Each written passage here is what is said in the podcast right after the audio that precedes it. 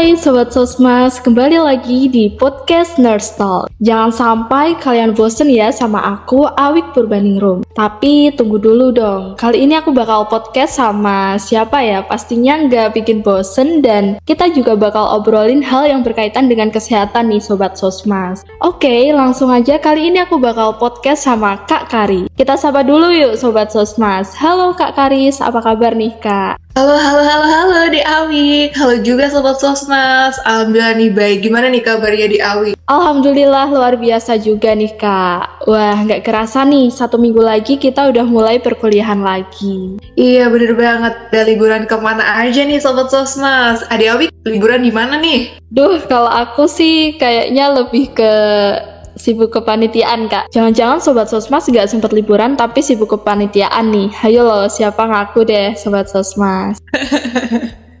Jangan gitu dong di Awi, kamu nih buka kartu aku. Eh, ya mau gimana pun, enjoyin aja ya sobat sosmas. Yang paling penting, sesibuk-sibuknya kalian, kalian tetap harus jaga kesehatan ya. Bener kak, real banget nih. Kebanyakan anak kos, apalagi yang sibuk kepanitiaan tuh pasti sering banget ngelupain yang namanya makan. Sebenarnya mereka tuh nggak lupa ya, lebih ke males dengan alasan aku capek, mending tidur aja. Bener apa bener nih sobat sosmas? Ya, pasti bener banget sih itu. Ngomongin soal males makan, kali ini kita bakal podcast tentang penyakit mah. Wah, real banget nih sama anak ya. For example, aku. Aku nih sobat sosmas yang udah pernah ngalamin mah itu rasanya nggak enak sama sekali. Sobat Sosmas pasti udah nggak asing lagi kan sama penyakit tersebut. Mungkin Sobat Sosmas ada yang bilang kalau penyakit mah itu asam lambung, terus ada yang bilang kalau mah itu GERD gitu ya. Tapi Sobat Sosmas, GERD sama mah itu beda ya. Iya, sobat sosmas. Sebenarnya apa sih perbedaannya? Nah, meskipun mah sama seperti GERD, sama-sama disebabkan oleh kenaikan asam lambung, tapi area yang terdampak untuk memicu gejalanya itu berbeda sobat sosmas. Bedanya gimana nih kak? Oke, jadi kalau GERD itu disebabkan oleh paparan asam lambung yang berulang-ulang ke esofagus. Itu biasanya disebut uh, kekerongkongan yang mengakibatkan erosi pada mukosa esofagus. Nah, kalau emah itu yang teriritasi hanyalah dinding lambung sobat sosmas. Hmm, sepertinya sobat sosmas pasti bingung nih kak. Ada nggak nih kak perbedaan yang lain dan pastinya lebih mudah dipahami buat sobat sosmas yang lagi dengerin podcast kita kali ini. Ada dong, jadi biasanya nih kalau emah itu ulu hati kita tuh nyeri sobat sosmas.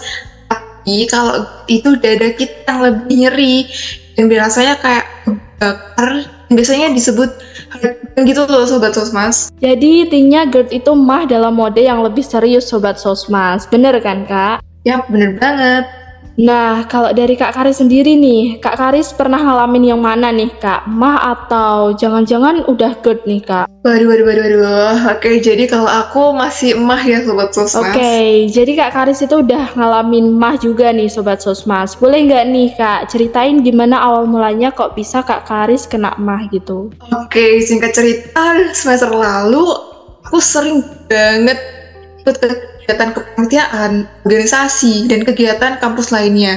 Nah, aku mau tanya nih sama Diawik. Diawik ini kita orang yang bisa sarapan pagi atau enggak? Nah, kalau aku itu tipe orang yang bener-bener harus sarapan pagi, Kak. Nggak bisa kalau aku tuh nggak sarapan pagi. Jadi aku tuh selalu usahain besok tuh aku harus bangun pagi. Kan ya namanya anak kos ya, pasti ya bangun pagi, terus masak juga masak sendiri, sarapan juga sarapan sendiri kayak gitu. Nah, Sobat Sosmas itu harus mencontoh tipe-tipe sarapan pagi seperti Awi. Soalnya, kalau dari aku sendiri, aku nggak bisa tuh sarapan pagi. Jadi, sarapan pagi aku skip, makan siang aku skip. Jadi, aku makannya tuh di sore.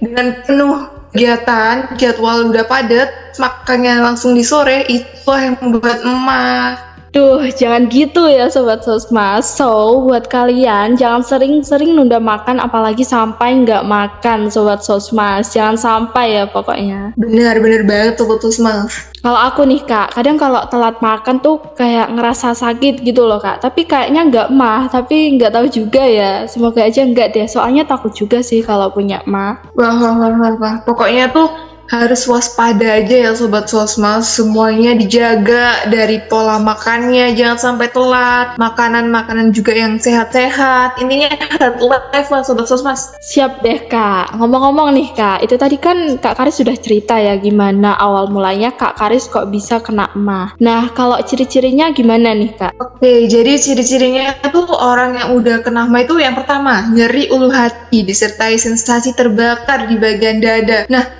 Mas, kalau sampai terasa kebakar, itu berarti perlu diwaspadai kalau itu udah penyakit ya Sobat Sosmas. Ya, kayak yang udah dibilang tadi ya Kak, kalau GERD itu mode yang lebih parah Sobat Sosmas. Yap, bener banget. Lanjut nih, yang kedua. Biasanya kalian tuh akan merasa sensasi mual saat setelah makan Hmm, yang namanya itu udah kena akma, apalagi makannya sering telat, pasti ngerasain mual-mual, entah itu waktu lagi makan ataupun udah selesai makan. Ujungnya perut kita tuh ngerasa penuh dan kembung, Sobat Sosmas. Wah, jadi kita ngerasa kayak lebih sering kenyang gitu ya, Kak? Iya deh, jadi kalau orang mah itu gampang banget ngerasa kenyangnya. Oke, lanjut ciri-ciri yang lain kak, masih ada nggak nih? Masih ada dong Sobat Sosmas. Nih, gara-gara ciri-ciri yang udah aku sebutin tadi, ujungnya nafsu makan juga menurun Sobat Sosmas. Yang las, pastinya ya asam lambung kita naik. Oke, jadi itu tadi beberapa ciri-ciri kalau orang yang udah kena mah Sobat Sosmas. Nah, Sobat Sosmas udah tahu kan ya beberapa ciri-ciri orang yang kena mah. Kira-kira ada nggak sih Kak kayak tips and trick biar kita itu bisa mencegah bagi orang-orang yang nggak punya mah dan solusi bagi orang yang udah kena mah? Ada dong ya. Yang pertama, Sobat Sosmas harus banget ngejaga pola makan apa aja sih yang harus kalian konsumsi dan apa saja sih yang harus kalian hindari? Itu harus dipikirkan matang-matang ya sobat sosmas dan tentunya kalian juga harus hindarin beberapa makanan dan minuman. Contohnya nih minum kopi soda, makanan yang pedas, asam. Kayak kayak gitu deh, sobat-sobat harus dihindarin ya. Nah, kenapa sih kita itu harus menghindari makanan dan minuman tersebut? Ya karena hal tersebut yang bisa menjadikan lambung kita iritasi dan mah kita jadi kambuh, sobat sosmas. Nah, itu juga yang bisa memicu penyakit mah bagi kalian yang biasanya nggak punya mah nih. Jadi, kontrol makanan kalian ya, sobat sosmas. Jangan sering-sering makan makanan dan minuman yang udah aku sebutin tadi. Oke, jadi gitu ya Sobat Sosmas. Kira-kira ada lagi nggak nih Kak? Kalau dari aku cukup ya. Jadi itu tadi beberapa ciri-ciri dan juga tips and trick dari aku yang pernah dan punya penyakit mah ini. Nah, reminder buat kalian semuanya, apalagi para maba atau mahasiswa baru yang masih beradaptasi dengan lingkungan baru, jangan sampai kalian menyepelekan makanan ya. Yaps, makanan itu penting ya Sobat Sosmas. Yang penting kita itu tahu aturan dan pastinya ini juga juga bisa dibilang investasi sehat buat masa tua kita sendiri. Nah, bener banget Sobat Sosmas. Perlu diingat juga nih, kalau health is priceless wealth, invest while you can. Yes, bener banget. Kalau sehat itu mahal Sobat Sosmas. Karena udah banyak banget yang kita obrolin hari ini tentang mah Dari aku cukup dan dari Kak Karis juga cukup. Nah bener banget nih. Dan yang paling penting jangan lupa dengerin podcast kita di Spotify and Anchor Sosmas BMFKP Unair. Tetap pantengin terus podcast terbaru kita supaya kalian juga nggak ketinggalan Sobat Sosmas. See you and bye-bye Sobat Sosmas